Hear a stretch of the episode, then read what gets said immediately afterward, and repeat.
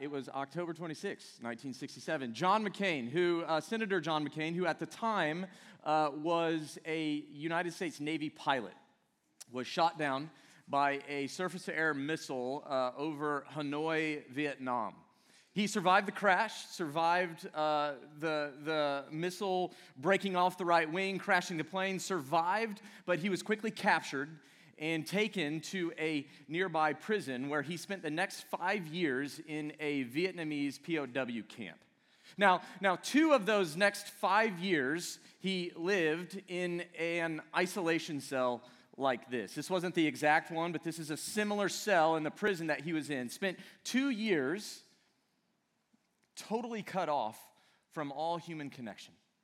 While he was in this cell for two years, every two hours, he was bound and beaten, severely tortured. He was denied basic medical treatment, had broken bones, both broken arms, had a broken leg, had severe heat exhaustion, suffered from chronic dysentery, no medical treatment. In his story, it's fascinating and, and heartbreaking and gut wrenching all in one. But, but what's interesting about it is, is as you listen to him talk about his experience, as painful as it was, he says, as painful as the, the physical pain of torture was, he said that there was something far worse than that physical pain he endured living in that cell. He said, far worse than the pain was the pain of isolation. Far worse than the physical pain was the pain of isolation. This is what he said. He said, Isolation crushes your spirit, weakens your resistance more effectively than any other form of mistreatment. See what he's saying there? He's saying, look, it's not being beaten, it's, it's not having broken bones, it's not being denied medical treatment. It's isolation. He says there is nothing worse than human isolation. In other words, it's not good to be alone. It's not good for human beings to be in isolation. It's not good to be alone. And yet, I know that's how a lot of us in this room feel. A lot of us in this room feel exactly that. We feel alone. Uh, Google alone or lonely, and you will quickly find person after person, medical expert after medical expert, health person after health person will say that America is in the midst of what they're calling a loneliness epidemic. So I was looking up this uh, loneliness epidemic and came across some of these stats. Check this out two in five Americans sometimes or always feel isolated from others and that their relationships are not meaningful. One in four rarely or never feel as though there are people that really understand and connect with them. Uh, only 53% of Americans feel that they have meaningful in person social interactions on a daily basis. Only 53% feel that they have meaningful in person interactions on a daily basis. And this is all Americans, but I know that this hits your generation particularly hard because all of the research, all of the literature that you look up, it says the exact same thing. It says this it says Gen Z is the loneliest generation in America. Gen Z, your generation, is the loneliest generation in the history of the United States. And by the way, this was all before the pandemic. This was all before the pandemic, which is only what? It's only made the problem worse. It's only intensified the problem. It's only uh, uh, made soaring rates of anxiety, soaring rates of depression, soaring rates of suicide. It's not good to be alone. And if you know the Bible story, you know that those words aren't mine, those are God's words, yeah? Because in the very beginning of the Bible, when God has created the world, when, when He's made the heavens and the earth, when He's made the light and the darkness, when He's made the land and the sky and the plants and the animals and the human beings, we read this in Genesis 1:31. God saw all that He'd made, all that He had made, and He says it's very good. God creates and it's good. God creates and it's good. He steps back from all that He's created and He says it's very good, except for the very next chapter of the Bible Genesis chapter 2, we find for the first time that something's wrong. Genesis 2:18 says this. It says the Lord God said, "It is not good for the man to be alone." It's not good for the man to be alone. You see, before sin and death and everything sad ever came into the world, the one thing that we're told that isn't good is human isolation. The one thing that we're told that isn't good before sin ever comes into the world is human isolation, being alone. You were made for connection with God and other people. It is not good, God says, to be alone. And the reason I'm saying all this is because it brings us to Ecclesiastes. So if you've been tracking with us the last several weeks, you know that we're in a series going through the Old Testament book of Ecclesiastes. We're calling this series The Pursuit of Purpose. It's our way of kind of getting at what's our purpose from looking at the Old Testament book of Ecclesiastes. Tonight's the third night in that series, and we come to Ecclesiastes chapter 4, verse 1. It says this. The teacher says, Again, I looked and saw all the oppression that was taking place under the sun. I saw the tears of the oppressed, and they have no comforter. Power was on the side of their oppressors, and they have no comforter. Great way to start, yeah? So, so he looks out, this teacher, he looks out, and what does he see? He sees injustice, he sees oppression, he sees violence, he sees inverse power dynamics, he sees people being mistreated and abused, he says evil, he sees evil being done by evil people. And I want you to catch this because, in the same way that he repeats this word, oppression, oppression, oppression, in the same way that he repeats that word to emphasize its reality, he repeats something else. Did you catch it? Look at what he repeats. They have no comforter. These people being oppressed, they have no comforter. The oppressed, these victims of this oppression, these victims of this evil, they have no comforter. No one to wipe away their tears, no one to ease their pain, no one to help with their powerlessness, no one to rescue them. They are isolated and alone. It's not good.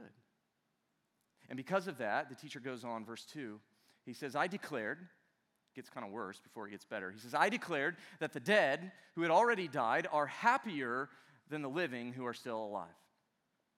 But better than both is the one who's never been born, who's not seen the evil that is done under the sun.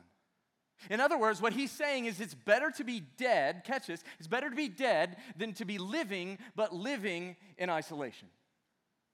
It's better to be dead than living but living alone. Better yet, he says, to have never been born. See, these verses, they're bleak, yeah? They're heavy, right? But there's truth in them. There's truth in them. It's not good to be alone. It's not good to be alone. And as heavy and bleak as these verses are, he doesn't leave us here. He doesn't just say, okay, let's close in prayer. No, he goes on. And actually, what he's getting ready to do is he's getting ready to get really practical with us. He's getting ready to get down on our level, and he's getting ready to warn us, to warn us, because he's going to say that there are four things, there are four things that will isolate you and me in life. It's not good to be alone. There are four things, this is what he says there are four things that will isolate us in life. Next verse. He says, I saw that all toil and all achievement spring from one person's envy of another. This too is meaningless, a chasing after the wind. See, there's this constant theme. If, you, if you've read Ecclesiastes or you've been tracking with us, there's this constant theme in Ecclesiastes, this theme of human toil. We're working and working and working. We're striving and striving and striving. We're doing more, doing more, doing more. And the constant question with all this toil, with all this striving, with all this work is, is for what? But a better question is why? Why do we toil? Why do we work? Why do we strive? Well, according to this verse, it's because we envy. We're motivated, we work, we strive because we envy other people. Now, if that's the point of what he's saying here, then I think we've got to ask the question what does it mean to envy, yeah? Like, what does it mean to envy? What is envy? Well, a basic definition of envy is, is desiring someone's life or some aspect of it. Desiring someone's life or or some aspect of it. That's what envy is. And envy, you know, if, if it's closely related to, to jealousy, right? They kind of go hand in hand. They're a little different. So, so think about it like this uh, jealousy says, I want what you have. Envy says, I'm unhappy that you have it. Jealousy says, I want what you have. Envy says, I'm unhappy that you have it, whatever it is.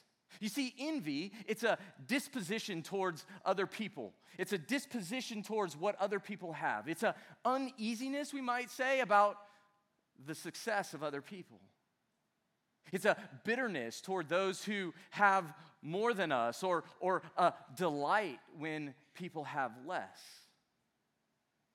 And so here's a question Do you feel envy? Like, do you feel envy? Here's a, here's a way of getting at that. Do you ever get frustrated by looking at your friends who are constantly in dating relationships when it seems like you can't even get a date? Do you find yourself frustrated that, that your friend has a boyfriend or girlfriend and, and you don't? Do you find yourself upset when that person got that leadership position that you really wanted? Do you feel joy? You would never say this out loud, yeah? But do you feel joy when a peer fails? What about this one? Do you gossip? Do you find yourself gossiping sometimes saying, they don't deserve that? Whatever that is. They don't deserve that, but really what you're saying is, you do. I do. I deserve. They don't deserve that. I do. See, if any of that is true in your life, then what you've experienced is envy. And I'm not saying that out of, out of judgment because the reality is, is, is we've all experienced envy, yeah? And we've all experienced envy. I mean, it's hard not to in our culture, right? We, we're constantly, that's kind of the game, right? We're constantly comparing ourselves to other people. But, but it's not just that we're comparing ourselves to our friends or, or, or, or our peers. No, because of the internet, because of the social, the social media, sounds so old, because of social media, we're not just comparing ourselves to our friends, we're comparing ourselves to people all over the world, right? Celebrities, influencers, strangers, friends of friends, everybody, all of a sudden we pull out our phone and we're instantly comparing ourselves to other people. Always. Just pull the phone out and envy. So, Ethan Kross, he's a psychology professor at the University of Michigan. He says this He says, Envy is being taken to an extreme because of social media. So, so we are being constantly bombarded by, by photoshopped lives, by carefully curated images. It's being taken to an extreme because of social media. And what is that doing to us? It's exerting a toll on us, the likes of which we've never experienced in the history of our species. And it's not particularly pleasant. And it's not particularly pleasant. See what he's saying there, and I think we probably know, if we're honest with ourselves by experience, envy makes us miserable. Envy makes us, it doesn't feel good at all. It makes us miserable, doesn't it?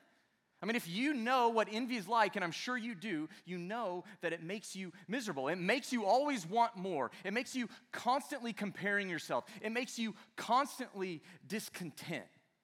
It's hard to be happy when we look out and it seems like everybody else has a better life than us. It's hard to be happy when we look out and it seems like everybody else has the things that we want. It's hard to be happy. Envy, it makes us feel worse about ourselves because we are the ones who want to be noticed. When we envy other people, it makes us feel worse because I want the attention. I want someone to notice me. Which is why, back to Ecclesiastes, the teacher is saying that we work and work and work because we're motivated by envy. He says, We work and we work and we work, and we gain what? We gain achievement, sure, but at what cost? We work and we work and we are you strive and you strive and you strive. You toil and you toil and you toil, but at what cost? He says the cost is isolation because envy isolates you. It isolates you. It severs the connection with other people that you were made for. When we envy, what it really does or what we're really saying is that life is all about me, right? Life is, when I envy you, what I'm really saying is life is all about me. And when I'm unhappy and it's just me, I'm all alone. Envy the teacher says, will isolate you. The second thing that will isolate you is this. Next verse. Yes. Fools fold their hands and ruin themselves.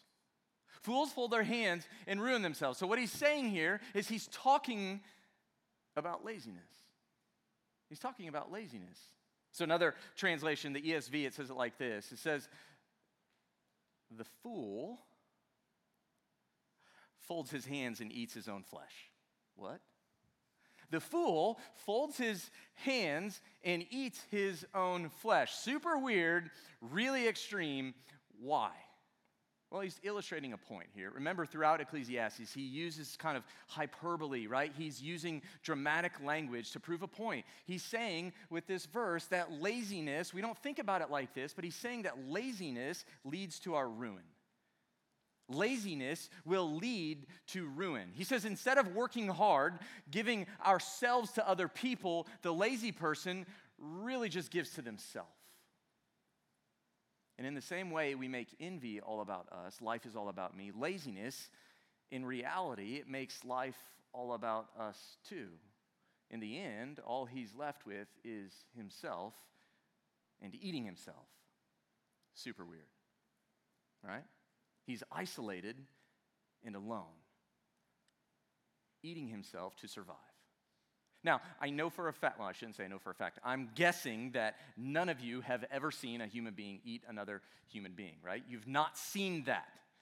But I wonder, I wonder, I really hope that's true. I wonder if maybe what you have seen is the way that laziness, not instantly, not with a flip of a switch, but over time, the way that laziness erodes self control. Maybe you've experienced that in your own life, the way that, that laziness erodes your self control. You had discipline, but your laziness, it eroded that self control. I wonder if maybe the, that you've seen that the, the way that laziness over time, it diminishes your capacity to care about other people and yourself. I wonder if you've seen the ways that laziness over time erases your self respect. You see, that's what it does. It, it erodes our self control. It diminishes our capacity to care about other people and ourselves, and it erases self respect. And so here's a question Do you struggle with laziness? Do you struggle with laziness? See, I think it's interesting that, that we're asking that question or that Ecclesiastes is bringing it up because I think sometimes in college we, we almost elevate laziness as if it's a virtue, right? So, so the way that this plays out, or w- the way that it played out in my life when I was in college, is I had a really hard day, so I deserved to sleep in the next day. I had a really hard week, so I deserved to, to not do anything for the weekend. I had a really hard first half of the semester, so I go home for spring break and I just veg on the couch all week. I had a really hard semester, and so all I did all summer was sleep until noon and go to the pool. Now, I'm not saying sleeping in, I'm not saying rest, I'm not saying any of those things, certainly not going to the pool. None of that's bad or wrong. But what I am saying is, we tend to think that, that laziness is kind of cutesy, it's no big deal, but the Bible actually says it is a big deal. The Bible says that it's actually a really big deal because what laziness will eventually do, you're not going to feel it right away. But what laziness will eventually do in your life, it will isolate you. It will make you alone. And it will lead not just to loneliness, but to your ruin. It will lead to your ruin. Third, know better than laziness is kind of the opposite extreme. Next verse. Better one handful with tranquility than two handfuls with toil and chasing after the wind. Better one handful with tranquility than two handfuls with toil and chasing after the wind. What's he talking about? See, the negative opposite of laziness is what? Busyness. That's what he's talking about. He's talking about busyness. He's saying better to have one handful with tranquility, better to have one f- handful of, of peace than, than two handfuls of busyness, two handfuls of striving, two handfuls of nonstop toil. We know people like that, yeah? You know people like that.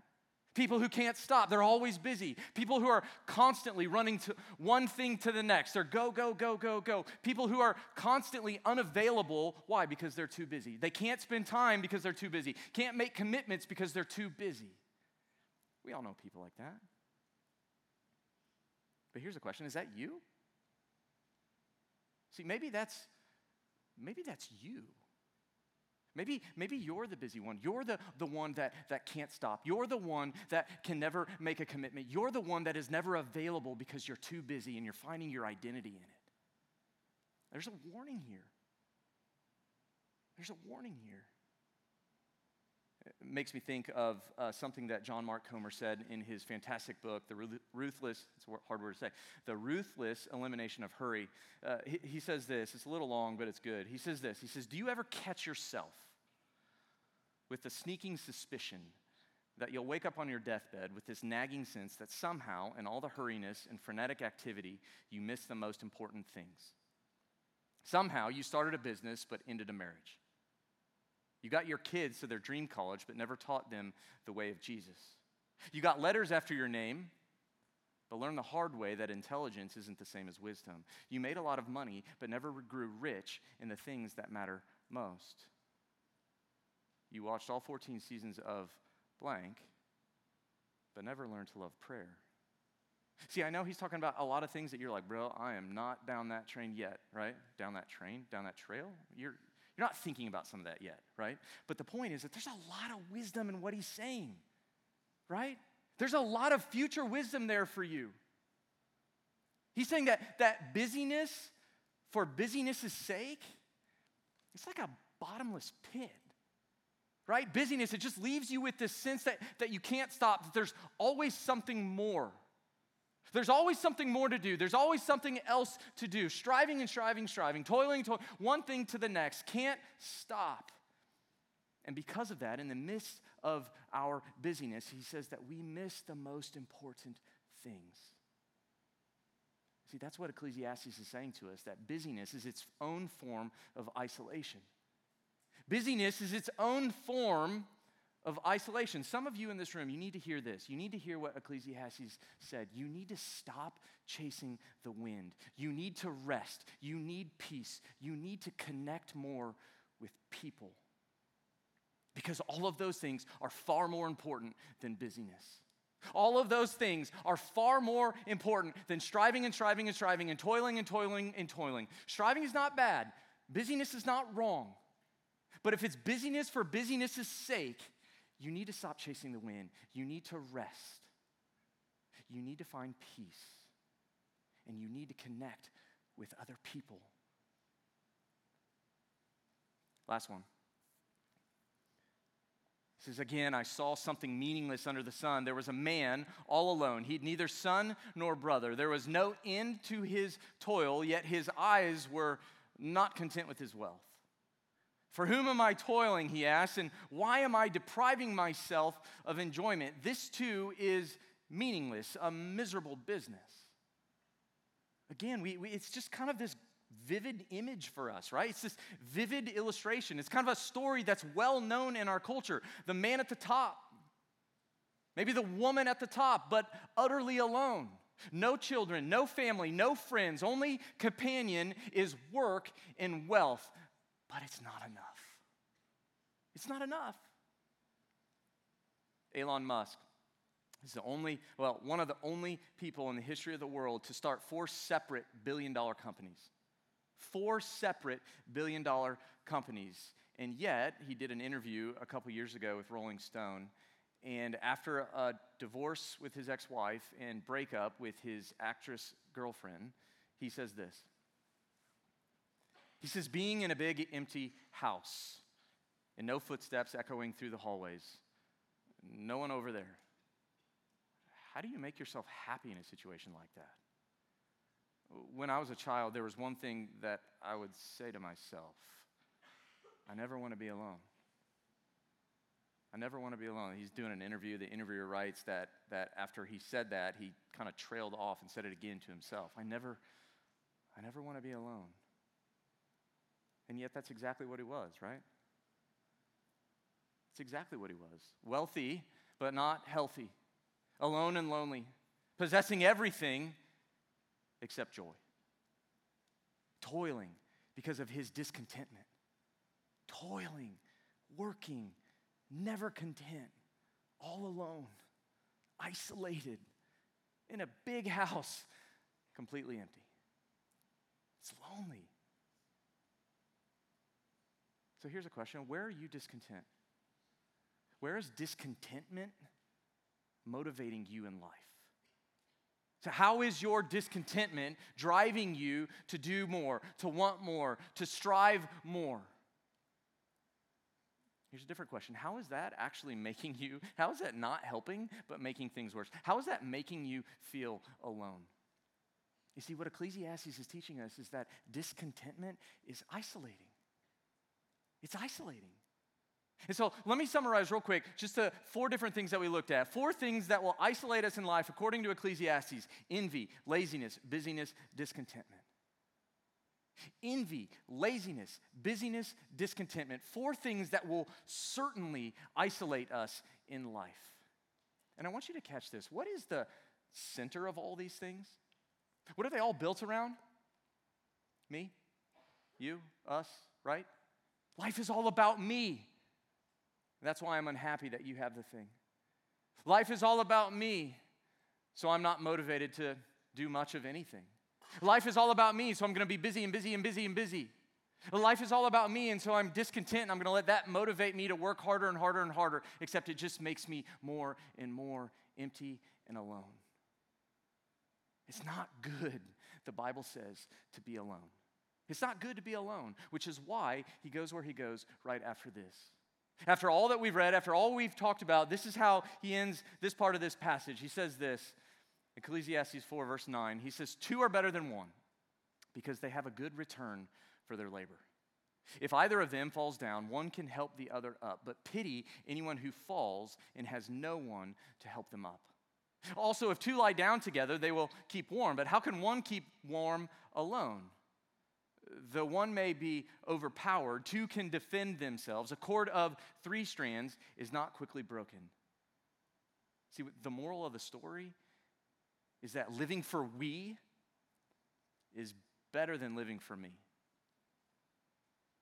Living for me isolates me. Living for we is what leads to my flourishing, what leads to your flourishing. He's saying that life is better together. It's what God created us for, it's what God created you for. You were made for connection with God and other people.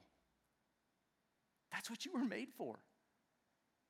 But here's the thing I want you to catch this. If you checked out, I want you to look at me. The enemy knows that.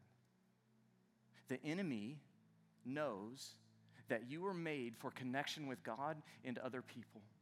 He knows it. See, the Bible, it teaches us that we have an enemy, and that enemy knows that we were created for connection. And so let me go back to that John McCain quote real quick. I want you to read it again. I want you to look at it with me. He says, Isolation crushes your spirit, weakens your resistance more effectively than any other form of mistreatment. You see, John McCain, he's talking about a POW camp, yeah? But it's the perfect example of what the enemy wants to do in your life. It's the perfect example of what the enemy wants to do in my life. He wants to isolate you. He wants to isolate us. He wants you to be envious. He wants you to be lazy. He wants you to be busy. He wants you to be discontent. He wants to isolate you and make you all alone in order to what? To crush your spirit and weaken your resistance against Him. That's what the enemy wants to do in your life. It's not good to be alone. You see, you and I, we can't live the Christian life by ourselves.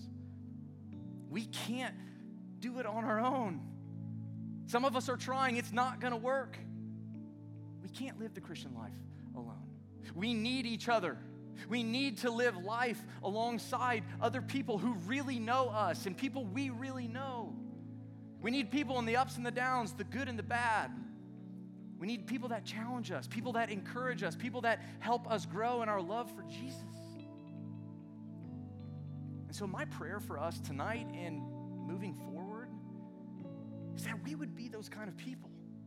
That this would be that kind of space, a space where, where people gather out of a commitment to loving Jesus, a commitment to loving each other in spite of the mess. Relationships are messy, yeah. Sometimes it's hard. to be in connection with other people. Relationships are messy. It's hard. But my prayer is that that's what we would be. That we would be a community of people committed to each other. That you would be so committed to each other that you would not leave this place without talking to someone you don't know. That you would be so committed to each other that you would not come to this place without saying hi to someone and talking longer. That this would be a place, this would be a people. This is why we need the church. That we would be a place where people are committed to each other because of a collective love for Jesus and a growing desire to resist our enemy.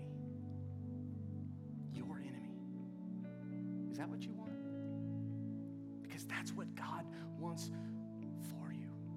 That's what God wants. Living for we is better than living for me. Let me pray for us. Jesus, I, I, I thank you for my friends here tonight, and I thank you